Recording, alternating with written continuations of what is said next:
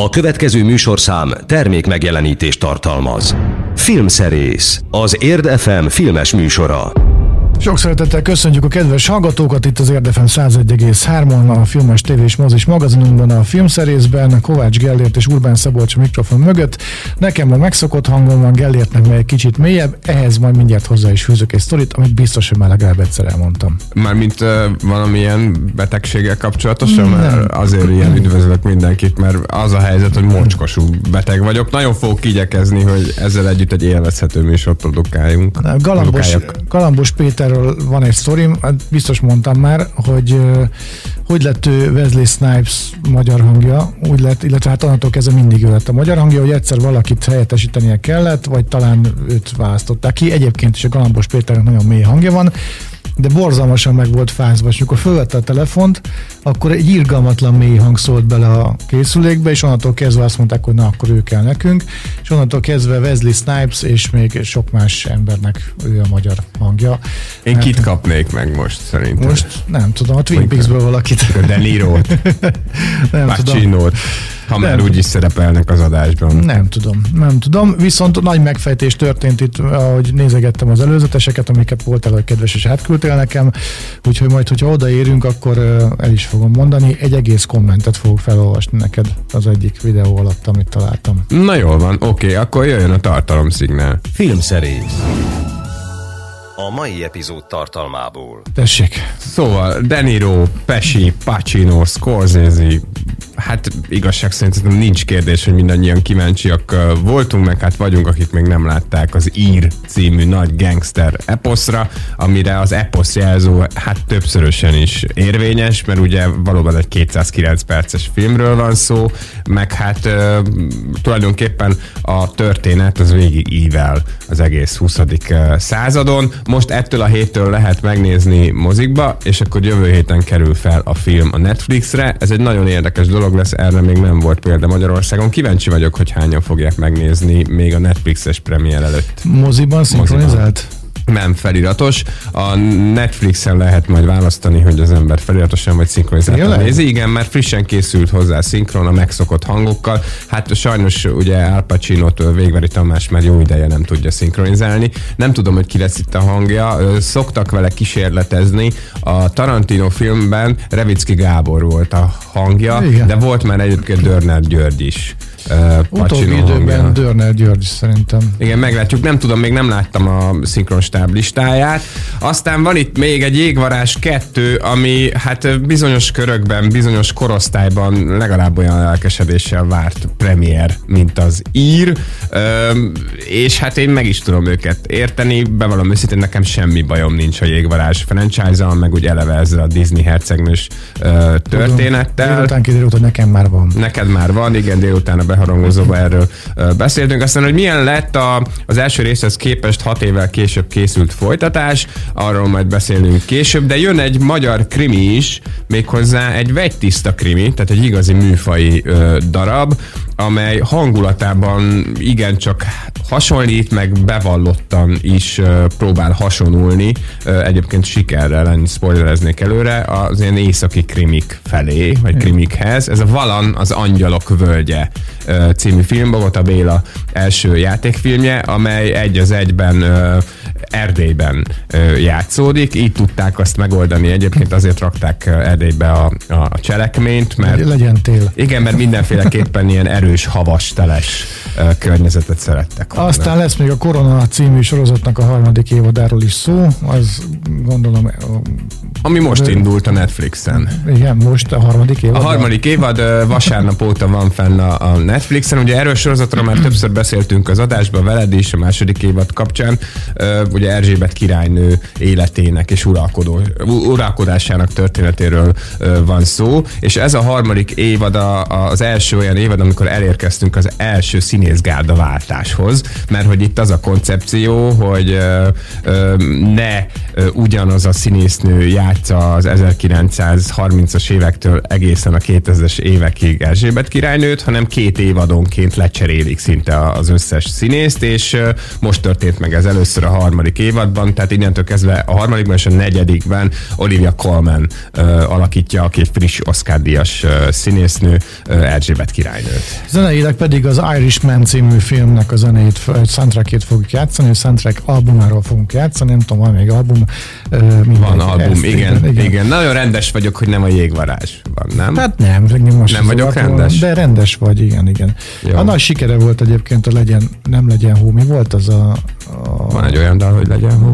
Legyen, az, az volt? A, Let it go. Az Let it go, az, az, igen, igen. És hogy volt egy ilyen egy ilyen egyveleg, amikor az összes létező ország nyelvén Így van, el, Disney csinált ezt a videót, uh, tulajdonképpen abban a videóban azt lehetett látni, most tök jó, hogy Let It Go-ról beszélünk, ezt nem fogjuk lejátszani, mindegy. Nem baj. Szóval, hogy azok, a, azok a színésznők, illetve énekesnők énekelték stúdióban, egy, jellemzően egy-két sort, akik az adott ország szinkronjában is énekelték azt a dalt, és persze ott volt a, a, a magyar uh, uh, színésznő is, aki valamilyen Nikolett, de én meg mondom neked hirtelen. Én meg aztán főleg nem a betegségemre megmondani.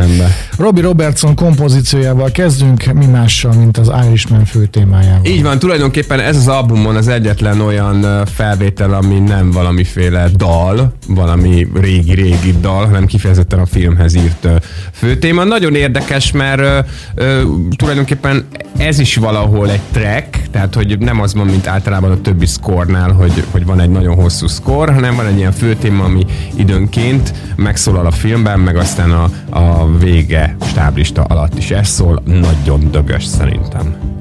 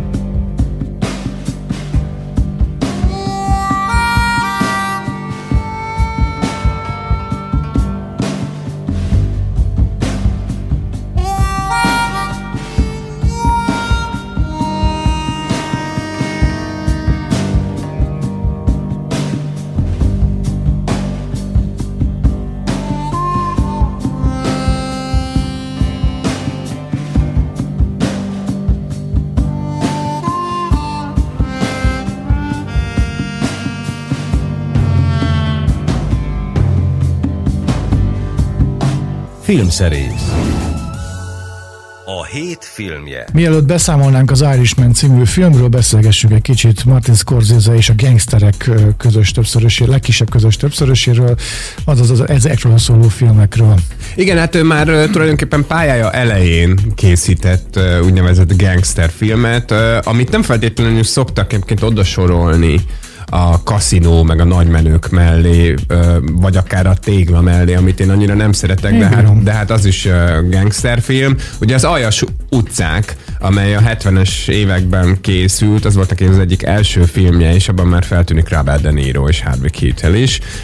Ez kevésbé epikus, mondhatni, csak a nyersebb vagy kisebb gangsterfilm volt, mint a későbbiek, de már kiderült akkor is az, hogy a Scorsese az egyszerre tudja nagyon emberként kezelni ezeket a karaktereket, ö, ö, tulajdonképpen empatikusan is viselkedik a, a gangsterekkel, de nem lépi át azt a határt, ahonnan kezdve mondjuk már olyan nagyon szimpatizálna ö, velük a néző, tehát észnél van Scorsese, alapvetően bűn és bűnhődésről készít filmeket, amikor gangster filmeket csinál, ö, és hát rettenetesen érti azt, hogy hogyan lehet iszonyatosan hosszú történetet évtizedek gangsterekről szóló sztorikat elmesélni a gangsterekkel kapcsolatban úgy, hogy ez mégis nagyon pörgős legyen, ez leginkább a nagymenőkre meg a kaszinóra igaz. Én azt nézem egyébként most így a filmográfiáját böngészve, hogy, hogy Scorsese szerintem azért minden filmjében egy kicsit gangstereskedik. Tehát, hogyha nem minden, de mondjuk a 80%-ában,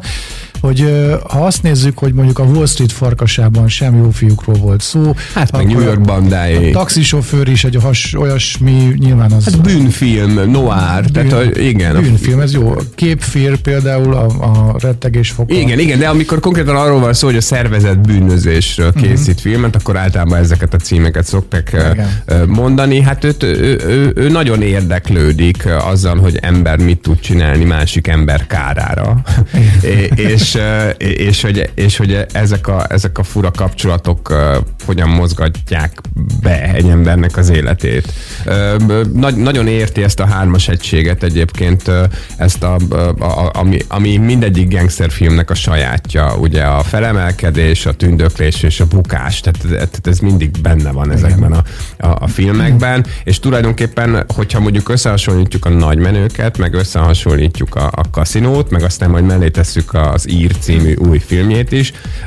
Abszolút látható ez a hármas egység, hogy mindenhol meg, meg van tartva. De van neki egyébként egy zseniális vágója, akit ő Telma Schumachernek hívnak, aki egy vele egy idős 75-80 éves hölgy, amióta világ a világ vele dolgozik, és a Schumachernek van egy nagyon sajátos vágó technikája, ahogy, uh, ahogy ezeket a, a, a nagy hömpölygő történeteket tulajdonképpen majd, hogy nem különálló klipként tudja kezelni, vagy klippeket csinál nagy hömpölygő történetben bele, úgy, hogy, hogy, nem, nem esik ki a filmből, hanem pont ettől válik rendkívül fogyaszthatóvá az egész, hogy nagyon jól körülhatárolható egységekből vannak ezek a filmek felépítve, de mégis, mégis hát egyben vannak. Hát aztán még azt el lehet mondani róla, hogy beleszerelmesedett Robert De Niroba. Egy, kettő, három, négy, öt, hat vagy hét filmben is játszik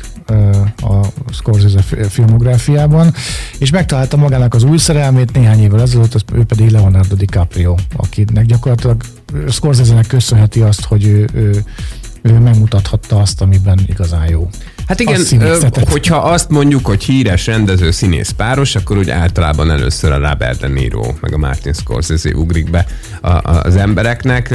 Egy rendező nyilván ö, szeretne magának ö, olyan kaliberű színészt találni, akivel sokáig együtt dolgozhat, mint amilyen a Scorsese-nek a, a De Niro, és ez fordítva is igaz, hogy minden színész szeretne magának egy olyan rendezőt, mint a, a Scorsese, és hát, hogy egy picikét rákanyarodjunk már a, az írre. E, azért is jó, hogy ez a film elkészült, mert igazság szerint az ő párosuknak még ilyen kvázi búcsú filmje, bár persze korán sem biztos, hogy ez volt az utolsó közös filmjük, ne is legyen így, de hogy ha ez lesz a búcsú filmjük, vagy ez az, amiben ők közösen utoljára dolgoztak együtt, akkor simán mondhatjuk, hogy ez így rendben van, mert hogy egyébként magát a filmet is belengi egy eléggé erőteljes, elégikus hangulat, de erről majd akkor néhány perc múlva, amikor tényleg erről beszélünk. És az Irishman című filmnek a zenéjével megyünk tovább, Bill Dudgett következik, és a Honky Tonk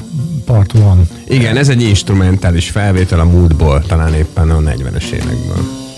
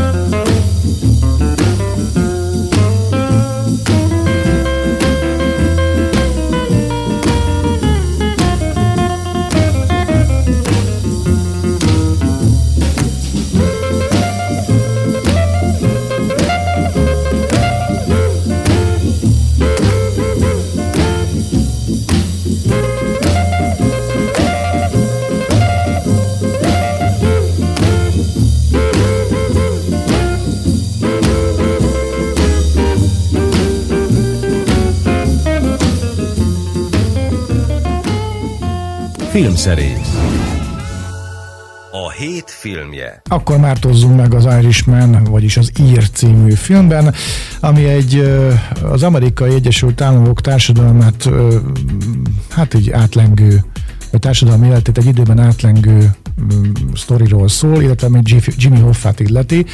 Sok filmben előkerül ez a név, igazából nekem is utána kellett annak idején néznem, hogy ki, az a, ki a fene az a Jimmy Hoffa, az amerikaiaknak nyilván ugyanazt mondja, mint nekünk a is mondjuk, hogy ő egy egy szakszervezeti Szakszervezet, főnök volt. A szállítmányozási szakszervezet vezetője volt, két és fél éve csücsült is börtönben, hiszen összefonódott az ő tevékenysége a maffiáival. Nyilván ott a szakszervezetekkel elég komoly összefüggésben voltak a szervezetbűnözéssel, és aztán egyszer csak így hirtelen eltűnt. Eltűnt, Hoff, és azóta Hoffa. se találták őt meg. Egyébként a Hoffáról van egy Hoffa című film is, melyben nem kisebb uh, színész alakítja őt, mint Jack Nicholson.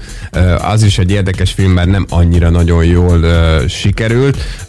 A Scorsese igazság szerint azért vállalkozott erre a filmre, amelynek valóban, hogy te is mondtad, a központi motivuma Hoffa személyisége, illetve az ő eltűnése, mert egy bizonyos Charles Brandt írt egy regényt, amelynek nem Irishman volt a, a címe, hanem ennél bonyolult, most nem ugrik be, de hogy uh, valami olyasmi a címe a regénynek, amire egyébként a filmben is többször hivatkozik Robert De Niro, hogy, hogy, hogy, hogy szobafestő, csak nem úgy érti a szobafestést, ahogy, ahogy általában a szobafestők, hanem hogy hát így vérrel festi ki a szobát, amikor éppen lövöldözik. Szóval ez a megjegyzés van beemelve a címbe, és ez egy ilyen igazi epikus történet, amelynek a főszereplője a Deniro által alakított Frank Sheeran, aki a maffiának a bérgyilkosa volt, és közeli barátságba került Jimmy Hoffával, és tulajdonképpen ez a történet, ez róluk szól, meg egy mafiózóról, Russell Buffalino-ról, akit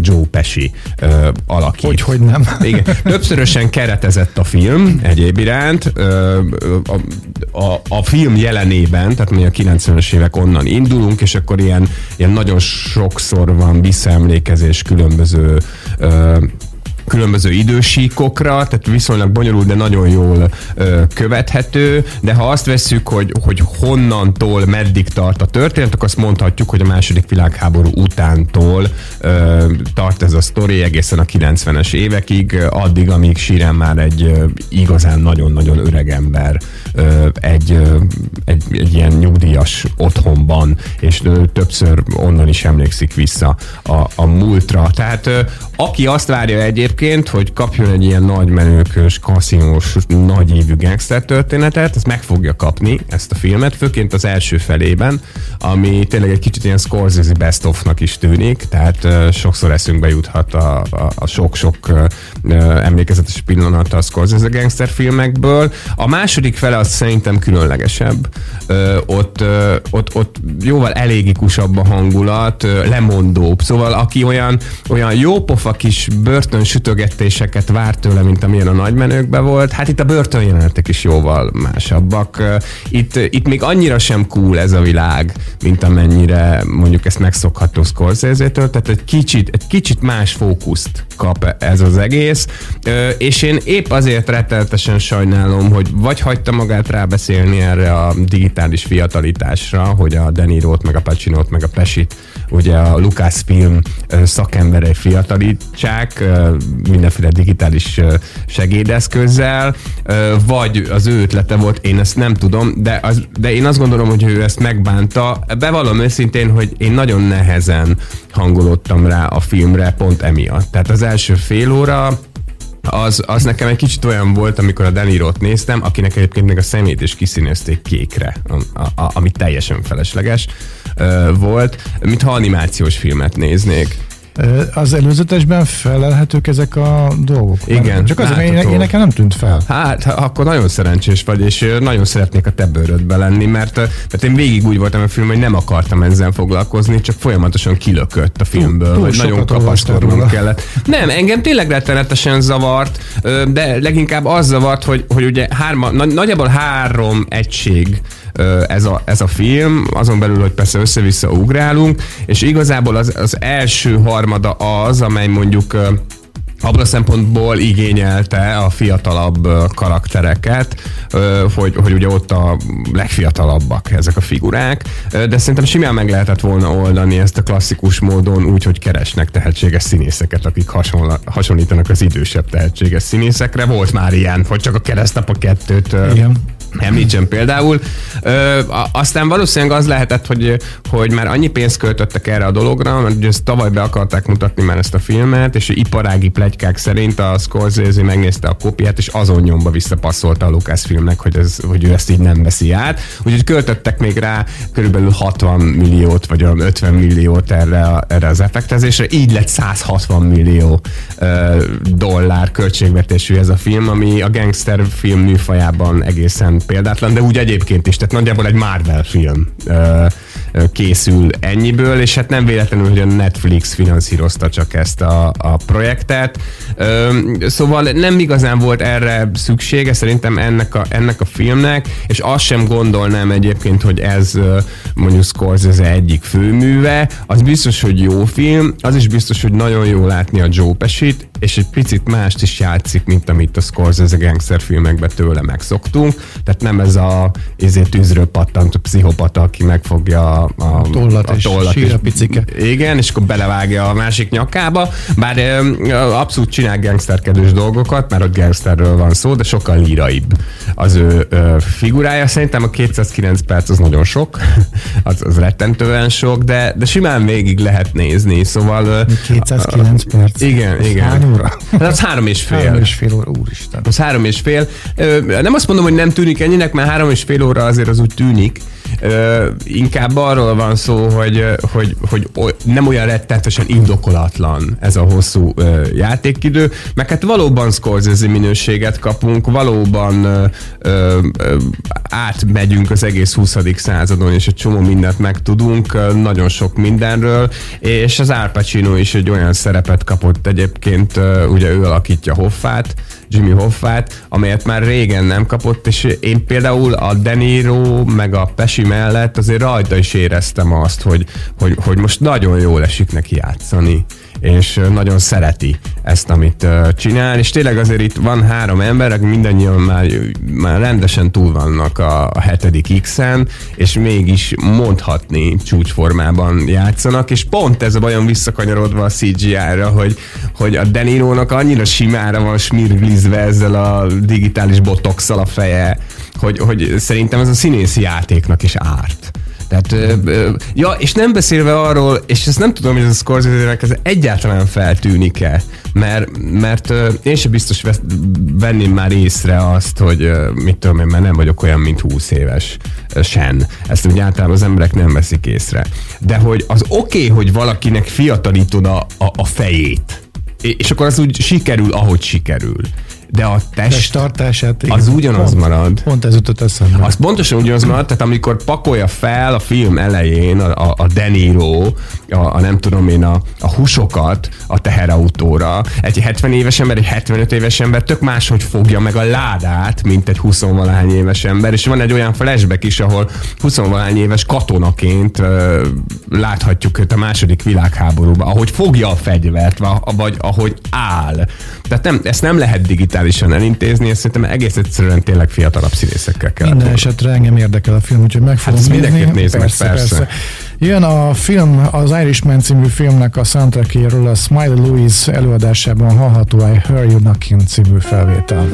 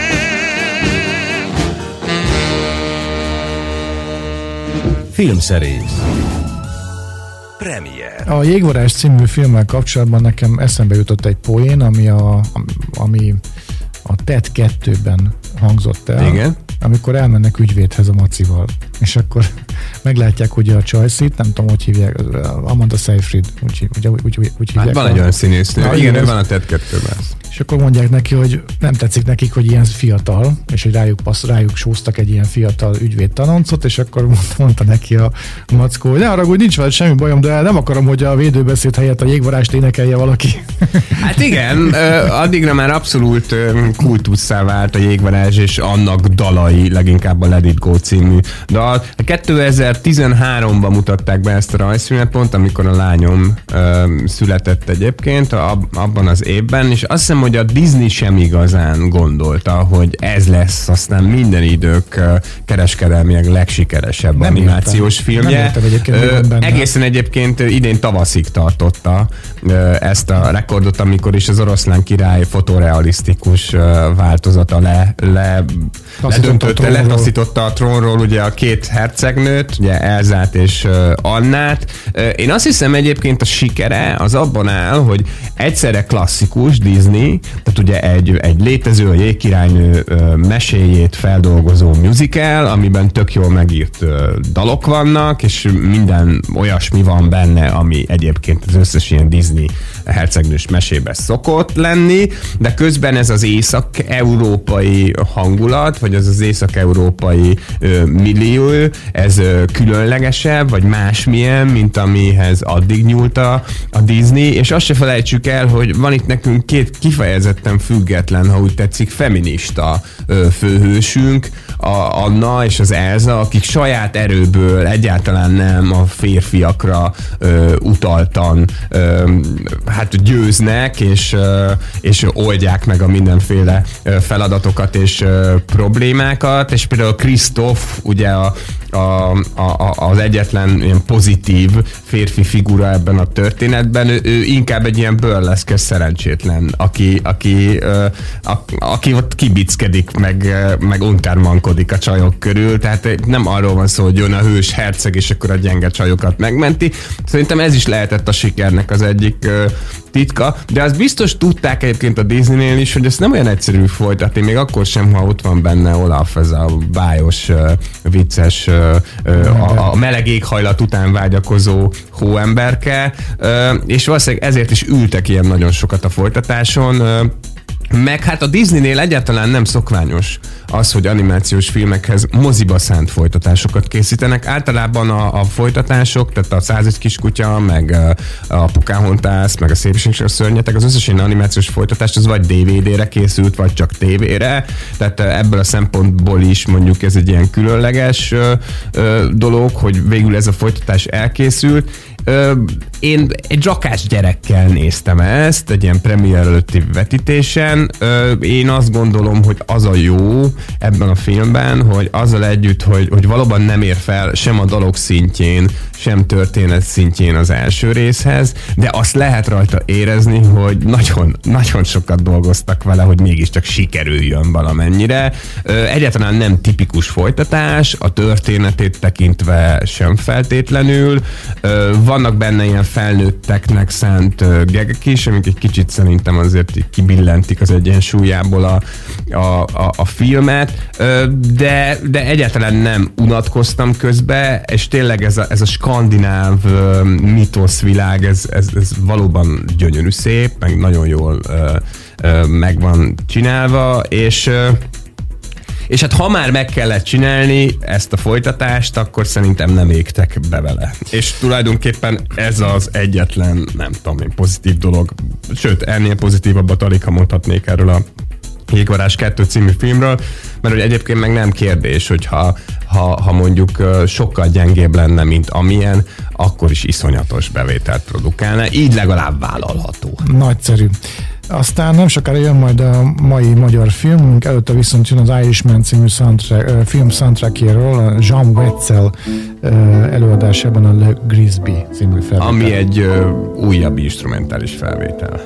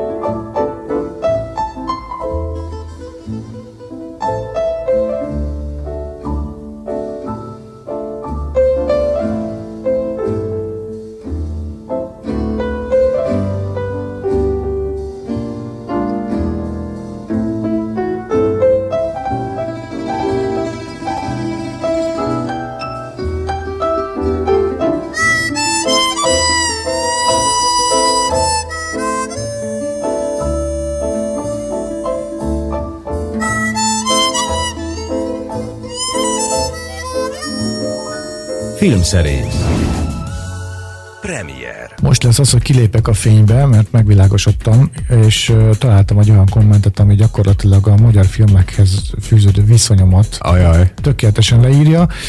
A Valan című, Valan az Angyalok Völgye című filmről fogunk nem sokára beszélni, ami egy igen ígéretes produkciónak tűnik. Nem tudom, Gellért, hogy valóban jól látom. Az, hogy, jól látod, hogy nagyon Az jól előzetes sikerült alapján is szerintem. így azt gondoltam, hogy ez nem is magyar film.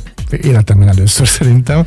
És akkor elolvasnám, elolvasnám gyorsan, aztán túl is mehetünk ezen az egész sztorin, hogy nekem mi a bajom a magyar filmekkel, és itt, itt van leírva. Hát megpróbálom kivonatolni, vagy inkább felolvasom Fiona Jones kommentjét, ami az előzetes alatt található a YouTube-on. Jó lesz ez, végre néhány éve már nem csak ostoba vígjátékokat gyártanak itthon, Egyetlen egy bajom van, ami minden magyar filmre igaz, ez pedig a hang. A szereplők hangja egyszerűen másképp hangzik, amikor magyar anyanyelven ott helyben beszélnek, és másképp, amikor egy film alá van szinkronizálva. De nincs szinkronizálva. Nincs. Ez a lényeg, ezt mondom, ez a bajom De- a magyar filmekkel. De én ezt nem értem, ez hülyeség. Nem hülyeség. De nem, nem. nem. Én nem vágynék arra, hogy szinkronizáljanak ö, utólag magyar filmeket, viszont amikor valahogy az amerikaiak ezt meg tudják ugrani, hogy a hang az jó. De ez olyan, mint hogyha maguk előtt motyognának. De tényleg, tényleg ez a Hát bajom. ez szerintem erre a filmre már csak azért sem igaz Na. egyébként, mert egy kétnyelvű filmről beszélünk, ami Erdélyben játszódik, tehát románul is beszélnek Meg ráadásul van benne. ma- magyarul szinkronizálva benne, ugye, Kicsoda? Hát valakit láttam, hogy nem magyarul beszél, és közben magyarul beszél. Szerintem nem nagyon van benne ilyen. Ö, olyan van, hogy, ö, hogy, hogy románul beszélnek, azt feliratozzák, de egyébként hát nyilván azt tudjuk, hogy az erdélyi magyar szó is egy kicsit máshogyan hangzik, mint a magyar-magyar szó.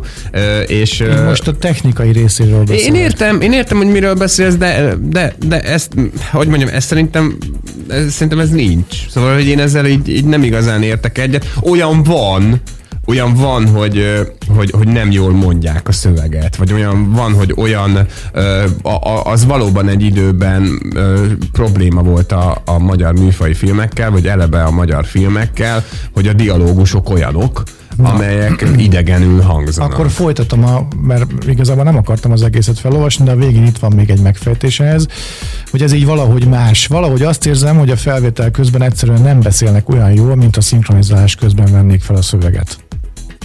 Ezt írja a kedves Nem, nem, mindenféle problémák léteznek mindenféle nézők fejében, én ezt értem, de most megpróbálok ezzel a problémával visszatekinteni a, a valamra.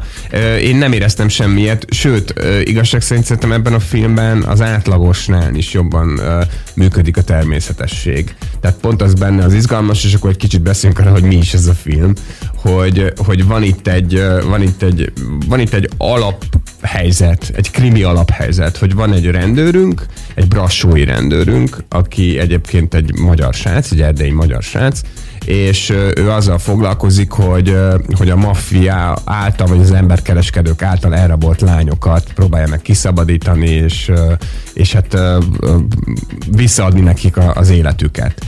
És mint a legtöbb ilyen noáros hősnek, neki is megvan az igazi belső indítatása erre, mégpedig az, hogy ö, 1989-ben a romániai forradalom kellős közepén eltűnt a kis huga aki egy kisiskolás lány volt akkor, és azóta sem került elő. És tulajdonképpen minden egyes megmentett lányban valahol az ő hugát is keresi, és a történet az nagyjából ott kezdődik, amikor szólnak neki, hogy valószínűleg megtalálták a holttestét valahol a, a hegyekben a, a hugának. Ö, oda megy, azonosítja, és elkezd nyomozni, hát ha ennyi év után ki tudja deríteni azt, hogy, ö, hogy ö, mi történt a, a hugával, és hát persze, hogy az ilyen ö, történetekben az lenni szokott, ö, sokkal messzebbre vezetnek a szálak, mint ahogy ő azt először ö, gondolta. Az a nagyon jó ebben szerintem, ebben a filmben egyébként, hogy a, a Bogota Béla, aki egy első filmes rendező, tök jó érzékkel megtalálta azt, amit úgy általában a magyar műfai filmesek nem tudnak. Tehát mindig az szokott lenni a probléma a horrornál, meg sokszor a vígjátéknál is. De hogy amikor egy ilyen külföldön létező, jól működő zsánert szeretnénk magyar viszonyokra adaptálni, akkor általában az úgy csikorogni szokott, vagy nem működik, mert, mert hogy mi nem olyanok vagyunk, meg nem úgy működnek Olyan, a, mint mi, a magyar a, a mi foci. filmjeink. Nagyjából igen, és, és zseniális ötlet volt az, hogy ezt az egész történetet ö, ö, rakják Erdélybe, ahol van hó, meg ahol megvan ennek a, ehhez a hangulathoz szükséges mindenféle ö, eszköz. Ö, eszköz, meg, meg lehetőség, és azzal együtt tud egy ilyen általános ö, ö, morális, erkölcsi, megrázó ö, tételekre épülő történetet mesélni, hogy, hogy, hogy krimi is marad, tehát azt kapjuk tőle, amit úgy általában egy Dán, Svéd, vagy akár egy amerikai krimitől várunk, de közben meg nagyon is erdélyi viszonyok vannak benne,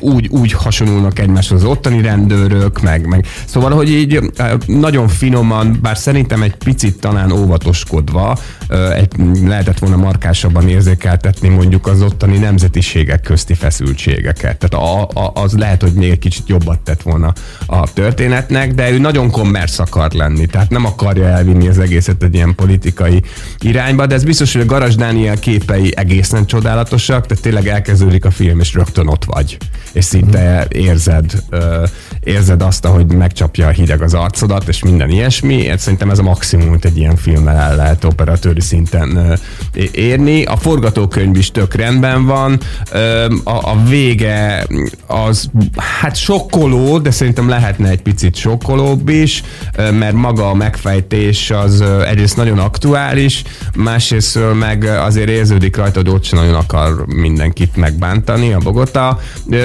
Figyelj, ez első filmnek szerintem egészen kiemelkedő. Jónak, jónak tűnik, jónak tűnik, és még a, annyit hozzátennék a képi világához, hogy tisztességesen dolgoztak a drónosok is, ha jól láttam. Igen, igen, igen, és ez egyébként rákfené a, a mai magyar filmnek, a sorozatokon leginkább, hogy, hogy nagyon szabadon engedik a drónokat, és azt hiszik, hogy azzal úgy mindent meg lehet oldani, pedig azzal óvatosan kell bánni. Igen, igen, igen. Jön egy következő felvétel az Irishman című film soundtrackjéről, Percy Faith and His Orchestra és a Delicado című Igen, felvétel. ez az egyik kedvenc felvételem a filmből egyébként.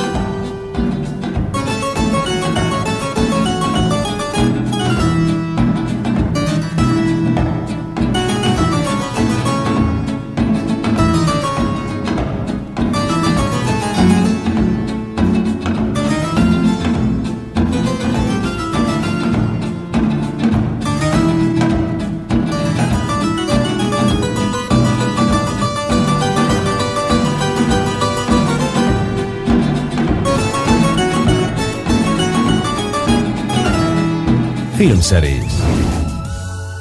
TV sorozat A Korona harmadik évadával folytatjuk. Igen, ezzel búcsúzunk a mai adásban. Most vasárnap debütált a Netflixen a Netflix legdrágább tévésorozatának harmadik évada. Az is különleges egyébként a vasárnap, mert általában pénteken van a Netflixen a premier nap, de hát ezzel is ugye meg akarták különböztetni ezt a, ezt a sorozatot a, a többitől, és nem csak ez a legdrágább, de én azt gondolom, hogy messze a legjobb sorozatuk. Nagyon érdekes maga a vállalás is, mert kismilliószor belebukhattak volna, és mégsem sikerült. A harmadik évadot két nap alatt ledaráltam, pedig nem volt rá olyan sok időm, de nagyon-nagyon élvezem. Igen, itt Erzsébet királynő életéről van szó, és ugye az volt a koncepció, hogy körülbelül két-három évadonként lecserélik a teljes szereplőgárdát, és így Erzsébet királynőt is egy idősebb színésznő alakítja most. Olivia Colman, aki a kedvenc című filmért most Oscar díjat kapott éppen idén. Egy kicsit jobban is hasonlít Erzsébet királynőre, mint Claire Foyle, aki az előző évadokban alakította, és, és hát nagyon jól képviseli ő is, meg a többi színész is azt, hogy most már azért sötétül befele a történet, azért most már egy, egy, egy törődöttebb királynővel állunk szembe, aki most már tisztában van azzal, hogy neki mit szabad, meg mit nem, és ettől nem feltétlenül boldog. Én egyébként azt szeretem a legjobban a koronában, és én abszolút vállalom azt, hogy e, ezzel egyúttal szegénységi bizonyítványt is állítok ki magamról, hogy én nem tudtam ennyit a brit történelemről.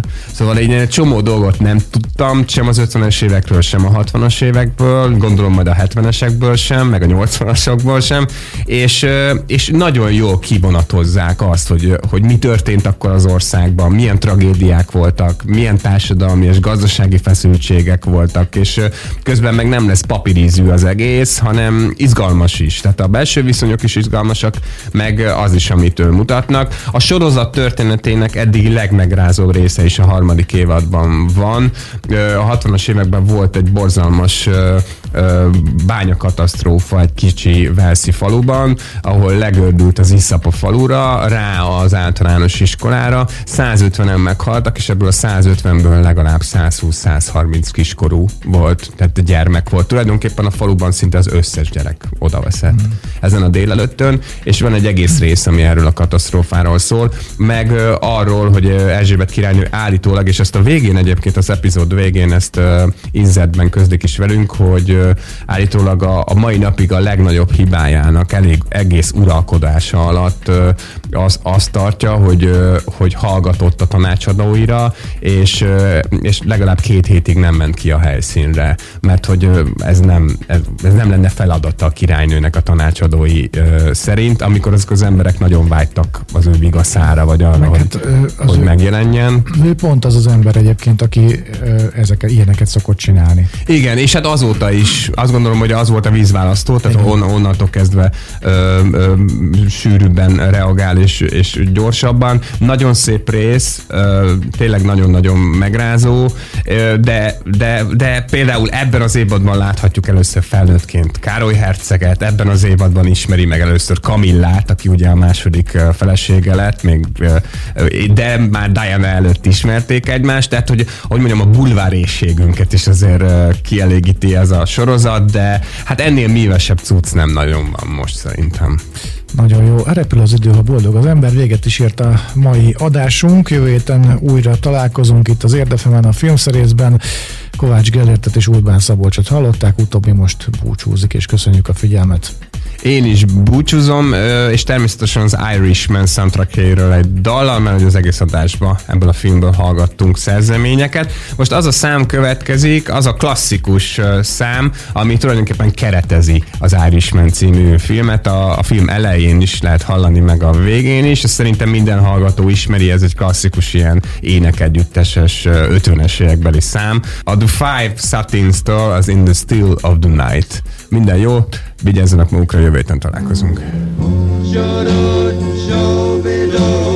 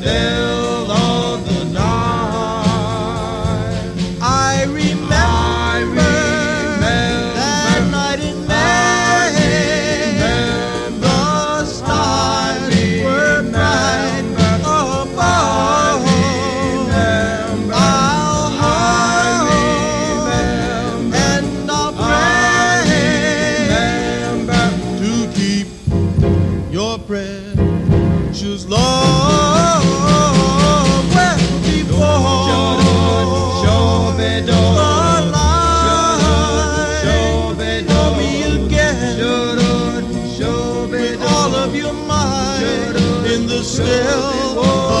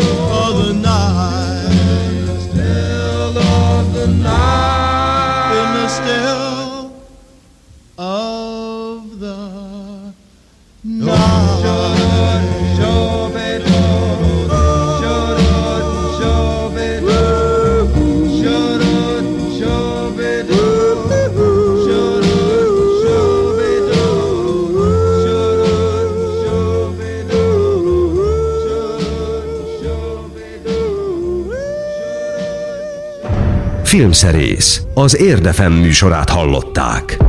Az elhangzott műsorszám termék megjelenítést tartalmazott.